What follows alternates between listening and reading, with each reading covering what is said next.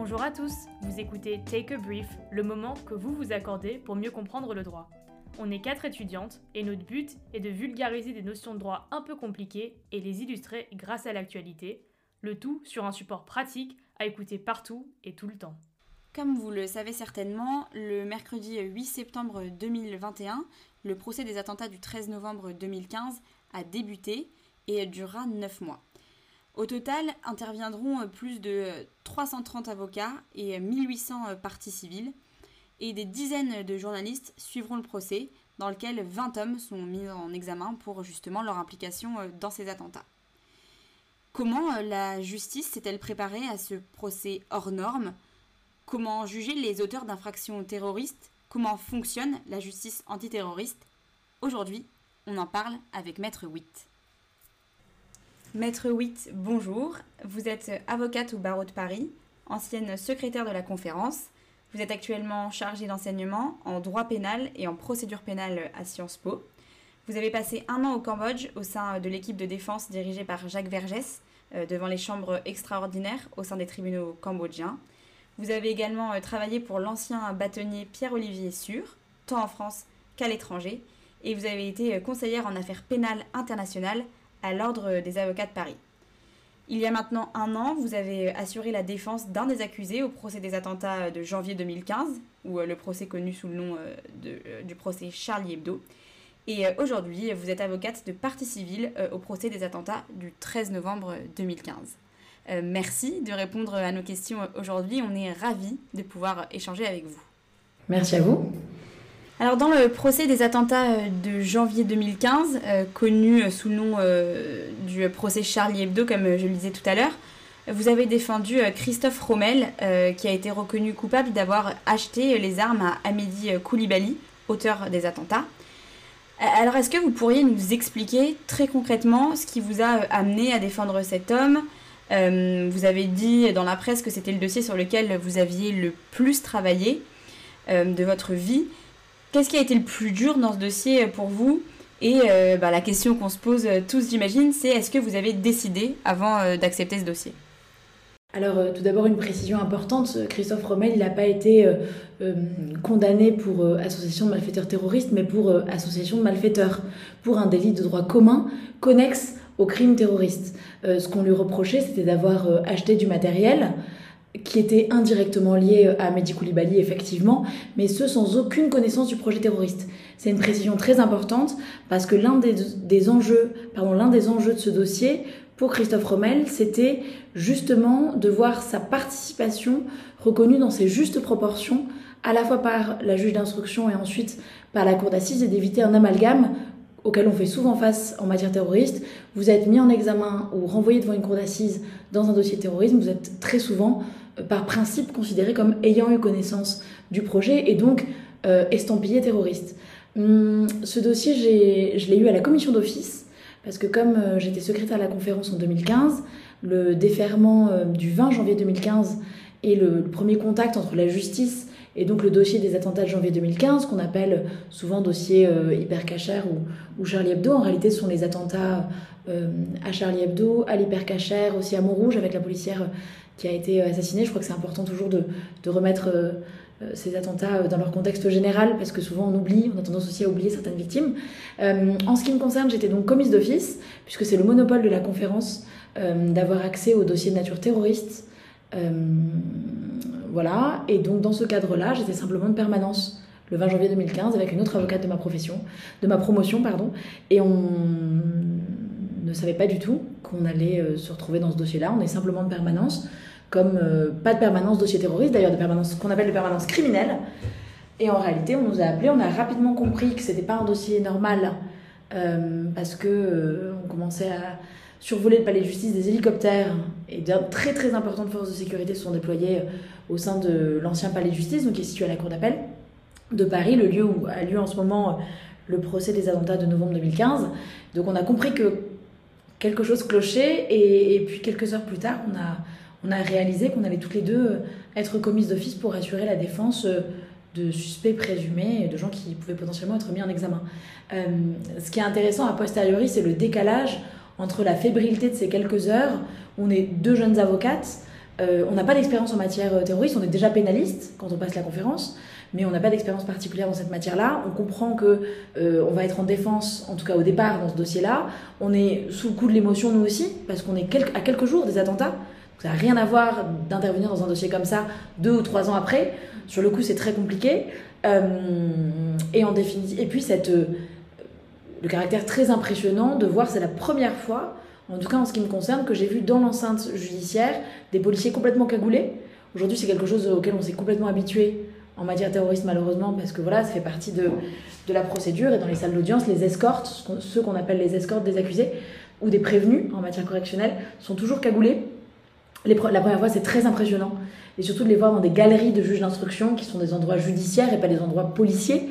Euh, voilà, donc on était. Euh, j'étais pour ma part euh, inquiète euh, de ce déferment, de ce premier contact avec cet individu que la presse présentait déjà avant même qu'on les rencontre comme les complices d'Amédi Koulibaly. En fait, ça ne sera pas du tout le cas, puisque, comme je vous le disais, mon client n'a été condamné ni pour complicité, ni même pour un quelconque euh, délit ou crime terroriste, mais juste pour un délit de droit commun, une association de malfaiteurs, puisqu'il a toujours dit avoir pensé préparer un braquage euh, et que c'est ce que la justice a aussi considéré qu'il n'avait pas du tout connaissance. Et du coup, ce décalage, c'est ça qui est passionnant. C'est-à-dire que, évidemment, le 20 janvier 2015, euh, quand on est avocate depuis 4 ou 5 ans, que c'est un premier dossier terroriste, qu'on comprend que c'est le déferment du dossier euh, Charlie Hebdo hyper cachère, une forme de stupeur, et puis on se demande si on va être à la hauteur, si on va être capable. Et puis en réalité, et c'est la beauté de notre métier, on rencontre un homme avant tout, indépendamment des charges qui pèsent, et puis ensuite c'est un travail de fourmi. Euh, effectivement, euh, j'ai déjà dit que c'était le, travail sur lequel le dossier sur lequel j'avais le plus travaillé de ma vie. C'est vrai. Pourquoi? Parce que c'est une procédure euh, sont des procédures très volumineuses. Ce sont des dossiers arides dans lesquels on intervient généralement à la commission d'office, donc avec une très faible indemnisation donnée par l'État. Mais je crois que c'est un défi immense et que c'est aussi une chance d'avoir accès à ces dossiers-là. Ça nous permet aussi d'approcher d'un point de vue moins juridique et peut-être plus sociologique, mais un phénomène de société. Euh, et d'être finalement au plus près de ce qu'on appelle euh, les dossiers terroristes ou la radicalisation ou euh, le durcissement de la réponse pénale en fonction des profils qu'on a face à nous. Et donc, ce qui était passionnant en s'agissant de Christophe Rommel, c'est donc le décalage entre cette pression médiatique, cette pression émotionnelle aussi, les charges initiales, en tout cas que la presse annonçait, et en fait, avec après 3-4 ans de, travail acharné, de fourmi, hein, c'est un travail minutieux, un peu aride, pas très facile, où on va euh, tous les mois en détention euh, voir un client dont on sait que la justice on a très très peu de chances que la justice le remette en liberté euh, rapidement.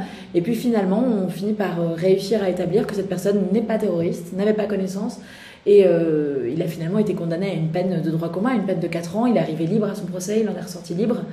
Donc c'est une, une, belle victoire, pas que pour moi, pour toute mon équipe, puisque dans ce procès, nos deux collaboratrices étaient à mes côtés. Donc c'était un travail collectif, euh, lourd. On a eu trois mois et demi d'assises euh, l'année dernière. Quand on est en défense, la présence de l'avocat est obligatoire. Donc c'est 12 heures par jour. On peut pas faire grand-chose d'autre. Alors on a quand même un cabinet à faire tourner, d'autres dossiers aussi. Donc on essaie de jongler, mais c'est vrai que ce sont des moments euh, particulièrement intenses. Donc non, j'ai pas hésité. Oui, au début j'ai eu peur, et mais en définitive, c'était une expérience absolument fantastique et un très beau procès. D'accord, oui, c'est très intéressant pour nous d'avoir ce genre d'informations et pour les gens qui nous écoutent, je pense, parce qu'on euh, ne se rend pas forcément compte du processus de sélection, entre guillemets, des clients, ou bien à l'inverse, des, clients qui vous sont, entre guillemets, attribués. Donc c'est très intéressant euh, pour nous. Et quelques mois plus tard, donc, vous intervenez euh, dans le procès des attentats du 13 novembre 2015. Et la question qu'on s'est posée, pardon, c'est est-ce que euh, vous pensez qu'il est possible de juger euh, les, les, 20 euh, personnes qui sont mises en examen sans pour autant faire de ce procès un procès politique? Est-ce que vous pouvez nous expliquer pourquoi justement il est nécessaire de préciser, comme l'a fait Stafia Akori, que ce procès n'est ni historique, ni, ni politique, ni emblématique, mais que c'est juste le procès de ces hommes-là finalement? Votre question est, très pertinente. Je crois que justement le but, euh, c'est que ce procès ne soit pas politique. Euh, la justice, euh, pour être bien rendue, elle doit être rendue sereinement, elle doit être rendue dans des conditions équitables, elle doit être rendue en toute indépendance. Alors évidemment, c'est très difficile pour les magistrats qui composent cette cour d'assises spécialement composée de s'extraire du contexte, de s'extraire de la pression médiatique, de s'extraire du décorum de cette salle d'audience, flambante neuve, magnifique, immense, de toutes ces mesures de sécurité, de toute cette pression politique qui existe, puisque vous avez vu que dans la presse, surtout dans le contexte de l'élection présidentielle, qui rend le procès encore plus compliqué, tout un tas de récupérations par certains candidats de façon complètement inadmissible, soit de la souffrance des victimes, soit des profils des accusés, alors qu'évidemment, ils connaissent absolument pas le dossier, puisque par les auxiliaires de justice, pour l'instant, personne n'a eu accès à cette procédure. Euh, donc l'objectif, c'est que ce procès, finalement, se déroule dans les conditions les plus normales possibles. Normaliser, ça ne veut pas dire banaliser. C'est un procès hors norme, avec des enjeux hors normes. Euh, il y a effectivement 20 accusés, dont 14 sont présents. On a tendance, et c'est dommage, à considérer que Salah Deslam incarne euh, les accusés dans ce dossier. En réalité, on a des profils très différents. Les accusés en cours entre 6 ans et des peines de perpétuité. il est très vraisemblable que, un peu comme euh, ce fut le cas dans le procès des attentats de janvier 2015 dont on parlait il y a un instant, euh, la justice fasse vraiment du cas par cas. Enfin, en tout cas, c'est ce qu'on peut espérer.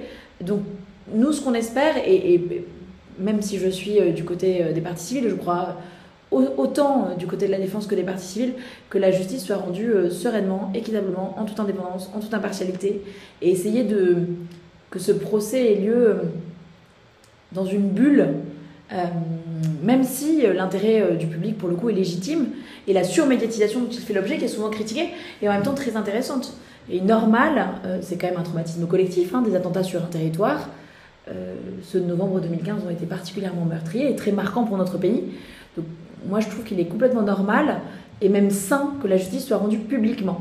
En même temps, il faut qu'elle soit sereine, indépendante et qu'elle reste euh, imperméable à toute forme de pression. Donc c'est un équilibre pas évident à trouver. C'est-à-dire que euh, si la justice était rendue à huis clos, on aurait le risque qu'elle soit mal rendue. C'est important le regard euh, de l'opinion publique.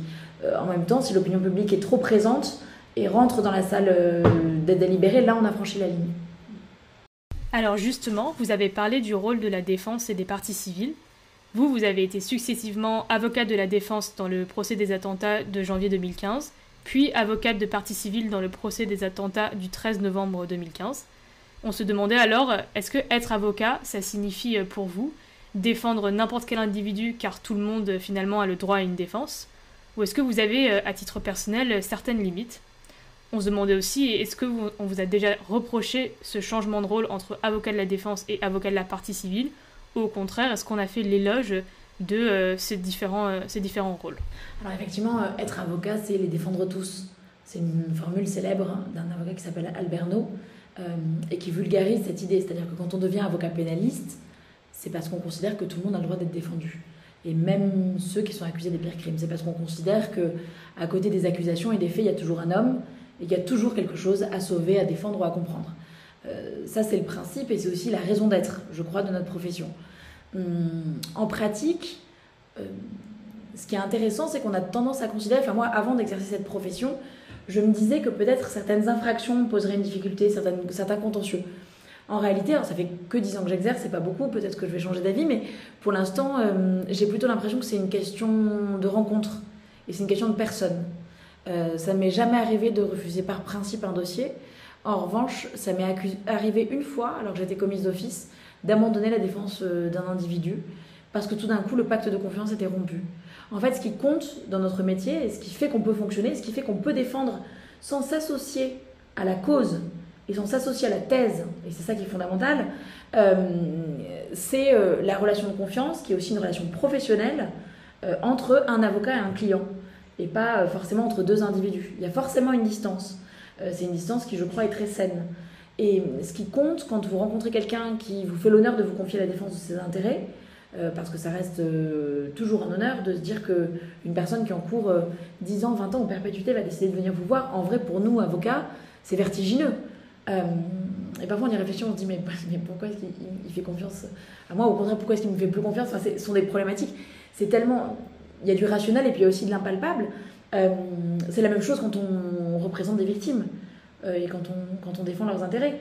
Euh, quel, euh, quel honneur aussi d'être là aux côtés d'une victime de viol qui se dit qu'elle va remettre sa vie entre vos mains et qu'elle va vous choisir vous pour l'accompagner dans un processus judiciaire aussi lourd. Donc tout ça c'est une charge immense qui pèse sur nous. Le plus important je crois et le, le baromètre c'est la confiance.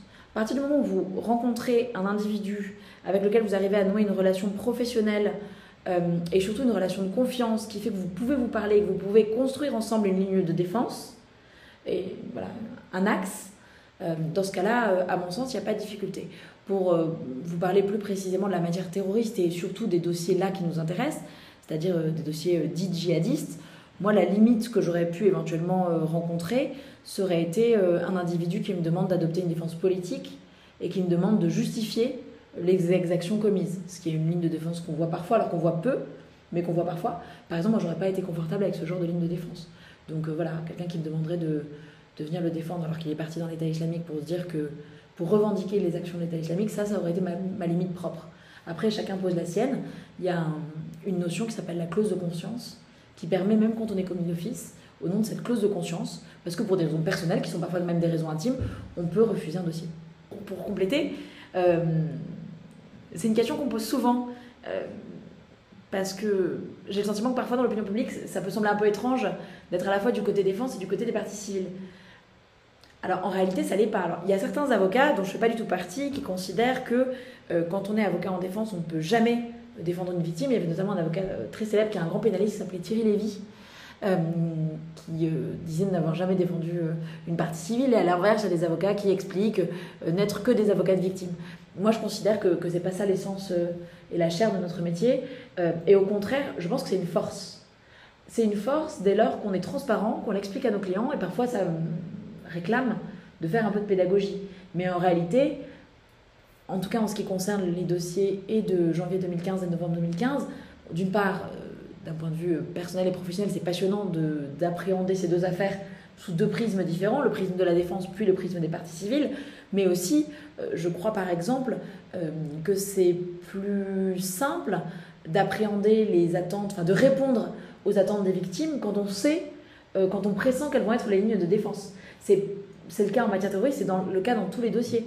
Par exemple, en matière d'agression sexuelle, moi je suis amenée aujourd'hui à défendre beaucoup de victimes d'agression sexuelle. J'ai aussi défendu des auteurs présumés coupables ou acquittés c'est toujours une chance. Euh, la seule, euh, c'est toujours une chance dans la mesure où, parce qu'on a été en défense, on sait comment on va se défendre et ce que va invoquer celui qui est mis en examen, et donc on est plus à même de préparer nos clients soit à l'âpreté de la procédure, soit à aiguiser nos armes pour mieux répondre. Et en matière terroriste, c'est exactement pareil.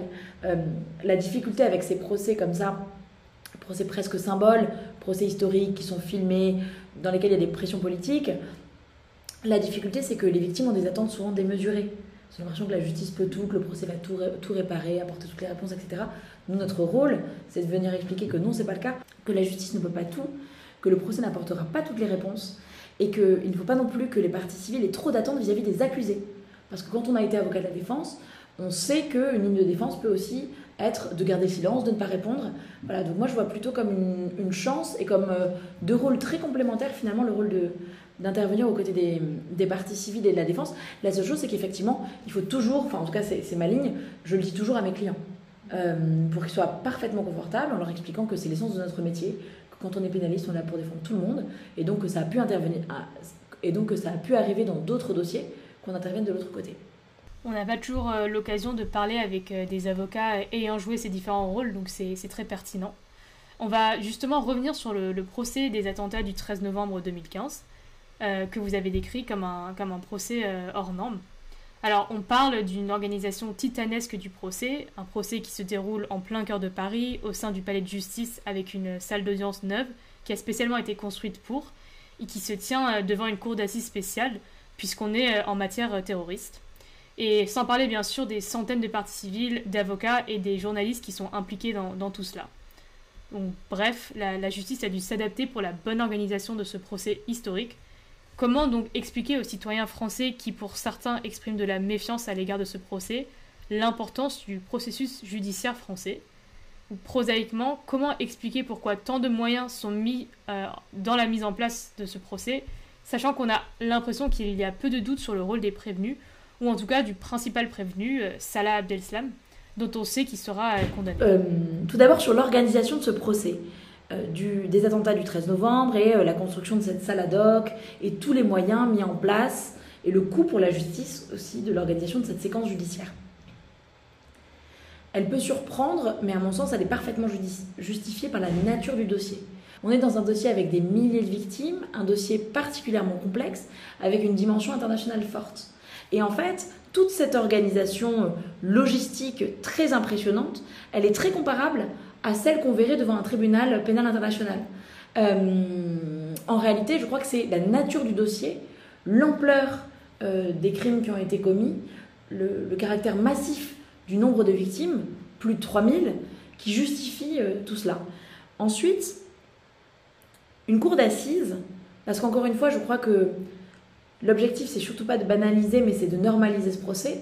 Devant une cour d'assises, il y a toujours un équilibre fragile entre les parties, à savoir l'intérêt de la société, qui est représenté par l'accusation, euh, la défense, c'est-à-dire les accusés, et les intérêts des victimes.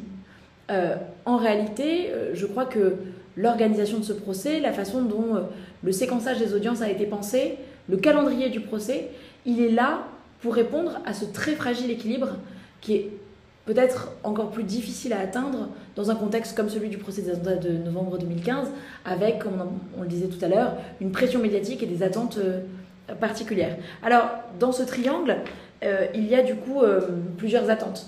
Côté victime, le plus important et ce qui me semble fondamental, c'est euh, leur offrir la possibilité de, de participer de façon effective au débat. En matière terroriste, et c'est un peu particulier, tout le contentieux de la réparation, c'est-à-dire les dommages et intérêts, n'est plus du tout entre les mains du juge pénal. Je ne sais pas si vous le savez. une partie civile, devant une cour d'assises classique, de droit commun, comme devant un tribunal correctionnel d'ailleurs. Elle est là euh, à la fois pour être reconnue en sa qualité de victime, officiellement, et aussi pour réclamer la réparation de son préjudice. Là, en matière terroriste, depuis plusieurs années, c'est un juge spécialisé, qui s'appelle le JIVAT, qui est en charge du contentieux de l'indemnisation. Donc, les parties civiles, en matière terroriste en France, elles sont complètement dépossédées devant le juge pénal du volet indemnitaire. Ça veut dire qu'il reste quoi? Ça veut dire qu'il reste uniquement comme enjeu pour le procès pénal de reconnaître leur statut de victime de leur octroyer, de confirmer leur statut de partie civile. Qu'est-ce que ça crée? Ça crée euh, des attentes très importantes s'agissant du procès. Et euh, à mon avis, ça, hum, ça fait que le procès et l'organisation des débats, l'audience en elle-même, devient une forme de réparation, une forme de réhabilitation potentielle. Puisque devant la cour d'assises spécialement composée, on ne va pas venir demander la réparation d'un préjudice, on va venir demander quoi? On va venir demander la manifestation de la vérité, on va venir demander des débats dignes, et on va venir demander des débats qui nous permettent d'avancer. Et donc ça renforce la dépossession euh, du juge pénal en matière terroriste de tout le contentieux de l'indemnisation. Pour moi, ça renforce le rôle de l'audience en elle-même et le rôle des débats. Donc les attentes euh, de ces 3000 victimes, ce qui est très complexe, c'est qu'en réalité, chaque victime a sa propre attente. Euh, et donc nous, avec, avec Jeanne Sulzer, qui est l'avocate avec laquelle j'interviens pour, pour nos clients qui sont donc des parties civiles principalement hispanophones, et notamment espagnoles et chiliennes, dans le dossier des attentats de novembre 2015, un des défis majeurs auxquels on fait face, c'est de répondre aux attentes de chacun de nos clients. Parce qu'en fait, chacun a ses propres attentes. Il y a les victimes qui sont euh, encore trop traumatisées par ce qui s'est passé, qui ne veulent pas entendre parler du procès, mais qui veulent quand même recevoir un compte-rendu quotidien pour pouvoir, le cas échéant, dans 2, 3, 4 ans, ouvrir euh, cette boîte mail et revivre le procès. Euh, il y a ceux, au contraire, celles au contraire, qui veulent absolument venir.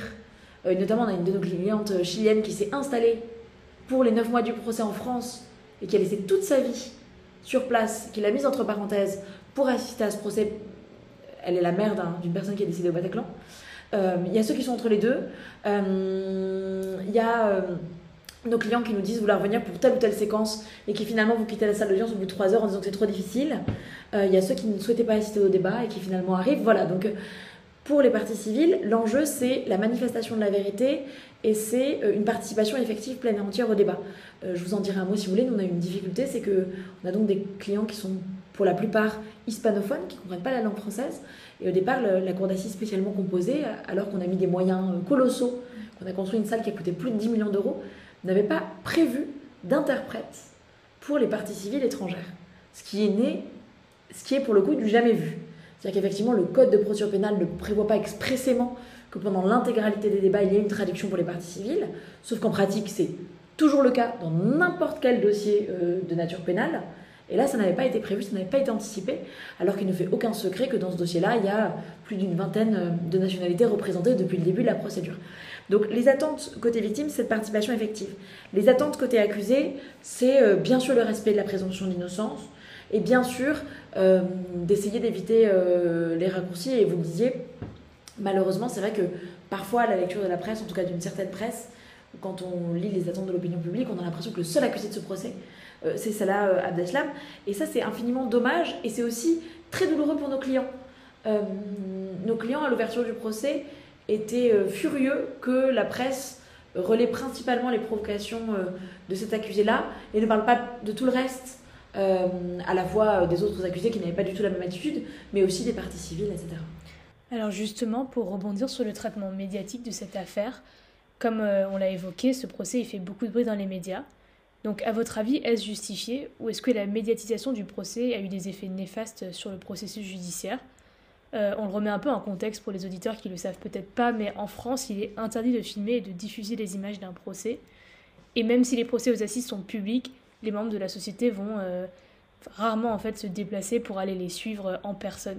Donc on se pose forcément la question, c'est c'est quel est l'effet en fait de la médiatisation dans ce cas euh, très spécifique? Une question pas évidente parce qu'effectivement il y a, il y a deux forces en tension.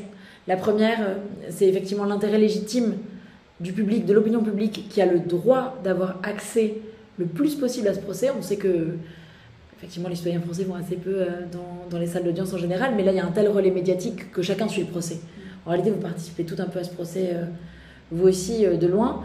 Et en même temps, le risque, c'est qu'une attention médiatique trop importante entache, entame, abîme la sérénité de la justice, et que finalement, les magistrats se sentent un peu moins libres de rendre une justice équitable, juridique, et qu'il y a un glissement vers des considérations plus politiques. Pour moi, le fait qu'on soit devant une cour d'assises spécialement composée et pas devant une cour d'assises classique composée de jury, d'un jury et donc de, citoyens, est une vraie garantie. En matière terroriste, c'est toujours le cas pour des considérations sécuritaires tout d'abord. Éviter que les citoyens soient exposés à des pressions, à des menaces, voire à des agressions. Mais dans un contexte comme ça de surmédiatisation, je crois qu'en réalité, seuls les magistrats professionnels ont la carapace, ont l'expérience pour s'extraire euh, de ce qu'on appelle parfois le tribunal médiatique. Je pense que ça serait complètement inenvisageable de penser que des jurés euh, sont en mesure de rendre une justice sereine euh, quand on entend sur toutes nos ondes en continu depuis le 8 septembre parler de cette affaire. Et d'ailleurs, il est important de rappeler que la première mission du procès des attentats du 13 novembre est de déterminer la culpabilité des prévenus. Or, certains ont l'impression que ce procès est devenu le procès des victimes euh, au vu de l'extrême gravité des faits. C'est notamment le cas de Pascal Robert Diard qui a parlé d'une transformation de la salle d'audience en véritable cocon pour les victimes. Selon vous, est-ce qu'il existe un consensus sur la place centrale des victimes? Comment trouver euh, cet équilibre puisqu'on pense notamment à certains du moment du procès où les mises en examen sont insultées par les victimes qui témoignent Est-ce que c'est possible de conduire un procès dans lequel on ne néglige pas l'expérience des victimes tout en gardant à l'esprit que la première mission du procès est de déterminer la culpabilité des prévenus? Vous avez parfaitement raison. Je crois que, effectivement, ça reste le procès des accusés. Après, euh, je l'évoquais tout à l'heure, ce qui est compliqué euh, et en même temps passionnant en matière pénale, et notamment devant une cour d'assises, c'est cet équilibre entre les parties. Euh, devant une cour d'assises, il y a toujours cet, cet, équilibre triangulaire entre l'accusation, les intérêts des victimes et les intérêts des accusés. Est-ce qu'on en fait trop? La question qui se pose en réalité, pour la poser de façon encore plus frontale peut-être, c'est est-ce qu'on en fait trop pour les victimes dans cette affaire? Effectivement, les cinq premières semaines, euh, passé la présentation et le rappel des faits, ont été consacrées à des auditions de partie civile. C'est pas habituel. En même temps, c'est pas habituel d'avoir euh, plus de 2500 personnes déjà constituées partie civile, probablement 3000 euh, à la fin des débats, puisqu'on peut se constituer partie civile jusqu'aux réquisitions. L'équilibre, il est compliqué. C'est compliqué de garantir euh, les droits des accusés, de leur permettre un procès équitable, de tout faire pour que ce procès reste leur procès, ce c'est quand même des, des, hommes qui encourent des peines de perpétuité. Donc, ils doivent évidemment rester au centre vu la lourdeur des peines encourues. En même temps, en droit français, la partie civile, et c'est très rare, c'est une spécificité française, euh, la partie civile qui serait témoin dans la plupart des autres systèmes du monde, euh, autres systèmes judiciaires, et la partie. Partie civile, ça veut aussi dire partie. Et donc, elle n'est pas, euh, c'est pas une partie accusatrice, c'est pas question de se substituer à l'accusation de se substituer aux avocats généraux devant la cour d'assises, mais on est en complément. En fait, les, les avocats généraux représentent l'intérêt de la société et nous, on représente des intérêts particuliers. Notre travail en tant qu'avocat de partie civile, c'est euh, faire œuvre de pédagogie, comme je vous le disais, expliquer que le procès ne peut pas tout. En même temps, je crois que ce qui anime peut-être que le point commun entre les avocats de la défense et les avocats euh, côté partie civile, c'est toujours d'être infiniment attaché à la dignité des débats euh, et infiniment attaché à la manifestation de la vérité. Je crois que c'est ça le cœur et le centre. c'est compliqué, c'était compliqué, je pense, pour cette cour d'assises spécialement composée de décider du calendrier, très simplement. Ces cinq ou six semaines d'audition de partie civile, elles étaient incompressibles. Est-ce qu'il fallait mieux commencer par cela? Est-ce qu'il fallait mieux, au gré des débats, euh, mettre des semaines d'audition de partie civile? Est-ce qu'il fallait mieux terminer par ça? J'ai quand même le sentiment euh, que pour respecter les intérêts des uns et des autres, et aussi dans la recherche de cet équilibre, euh, c'était peut-être une bonne chose de commencer par cette audition de partie civile qui rappelle au global la gravité des attentats commis, et ensuite de rentrer dans le vif du sujet, et ensuite de regarder très précisément si tel ou tel accusé a un lien avec ces faits-là. En réalité, on l'aurait fait à la fin. Euh, la Cour aurait été accusée de vouloir, alors que les débats étaient clôturés, euh, revenir sur de l'émotion et s'écarter des débats euh, judiciaires. Côté partie civile, c'était très important pour les victimes qui ce temps et cette unité. Et c'est peut-être l'un des premiers enseignements qu'on a tiré, nous, de ces cinq semaines, un peu plus de cinq semaines d'audition comme ça en continu alors ça a été très dur, hein, je vais pas vous mentir, on a eu l'impression d'assister pendant presque un mois et demi à des funérailles géantes.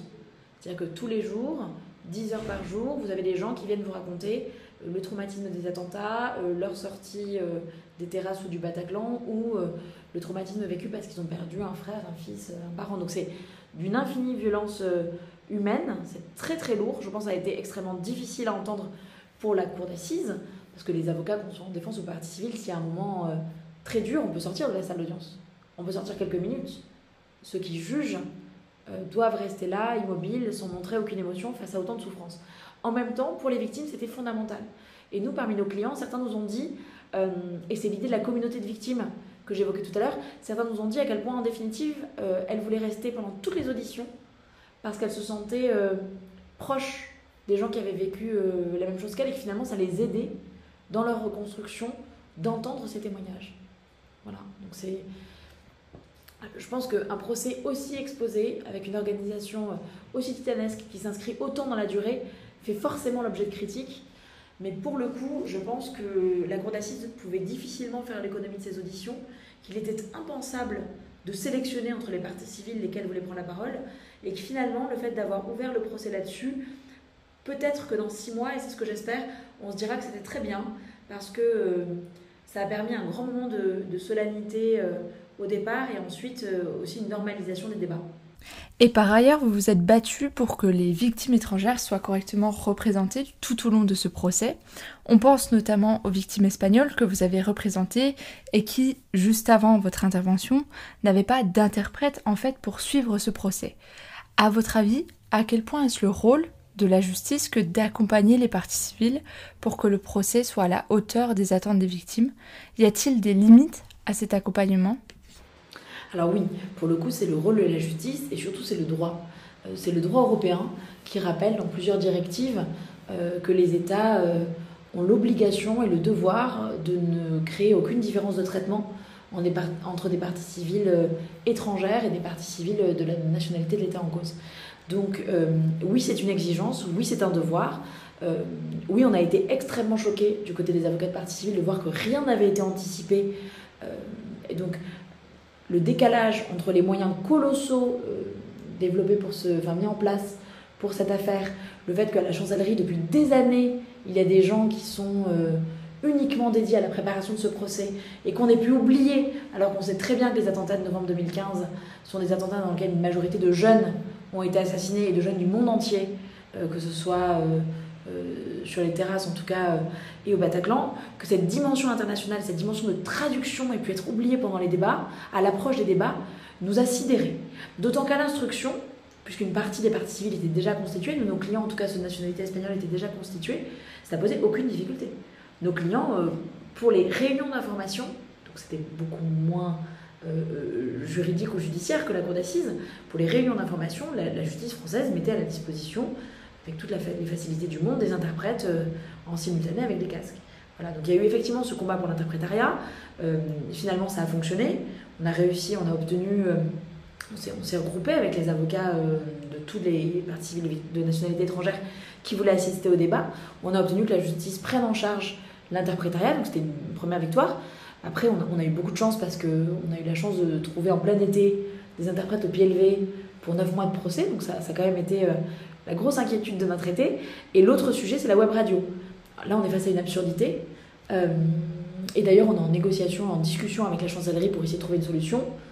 La web radio est donc un mécanisme, enfin un dispositif nouveau qui est expérimenté à l'occasion euh, du procès des attentats euh, du 13 novembre, qui permet aux partis civils qui ne peuvent pas se rendre sur place de suivre les débats à distance via un système très sécurisé avec un léger décalage de 30 minutes, à l'inverse de ce qui avait été annoncé, et à nous, avocats, et à nos clients, la web radio ne peut pas être captée hors de nos frontières.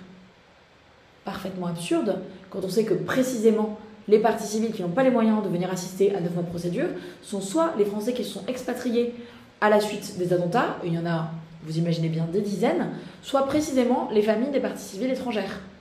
Voilà. Donc c'est un énorme couac. Euh, pour l'instant, on vient de nous indiquer qu'il euh, n'avait jamais été question que ce soit autrement. On sait que ça n'est pas le cas euh, dans la mesure où nos clients reçu des codes pour se connecter. Donc effectivement, c'est vraisemblablement un problème technique. Euh, je crois qu'il est question que ce soit rétabli pour les prochains procès, notamment pour le procès des attentats de Nice. Mais comme le nôtre, enfin le procès des attentats de novembre 2015 s'inscrit dans la durée et qu'il reste 6 ou 7 mois de débat, on est en train avec plusieurs avocats d'essayer de se battre pour que ce dispositif soit mis en place. Nous, on souhaite deux choses. On souhaite et que la web radio soit accessible hors de nos frontières et que cette web radio soit traduite. Je ne sais pas si on réussira à tout obtenir, mais au moins qu'elle soit accessible hors de nos frontières. Ça semble incroyable. Elle, n'est par exemple pas accessible dans les dom non plus. C'est que le territoire métropolitain. Ce qui crée là encore, euh, évidemment, une rupture d'égalité euh, entre des citoyens de nationalité française. Maître Witt, merci encore pour le temps que vous nous avez accordé aujourd'hui et pour vos réponses qui permettront à nos auditeurs, on l'espère, de mieux cerner les enjeux des procès du 13 novembre et plus généralement de la justice antiterroriste. Et c'est ainsi que s'achève ce nouvel épisode. On espère vous avoir donné toutes les clés de compréhension, un peu de droit, un peu d'actualité, un peu de technicité, le tout dans un format pratique à écouter partout et tout le temps. Si le podcast vous a plu, n'hésitez pas à nous suivre sur les réseaux sociaux et à écouter nos précédents épisodes. Take a Brief est présent sur Facebook, Instagram et les plateformes de streaming. N'hésitez pas non plus à nous suggérer des thèmes sur lesquels vous souhaiteriez en apprendre davantage. A bientôt sur a Brief.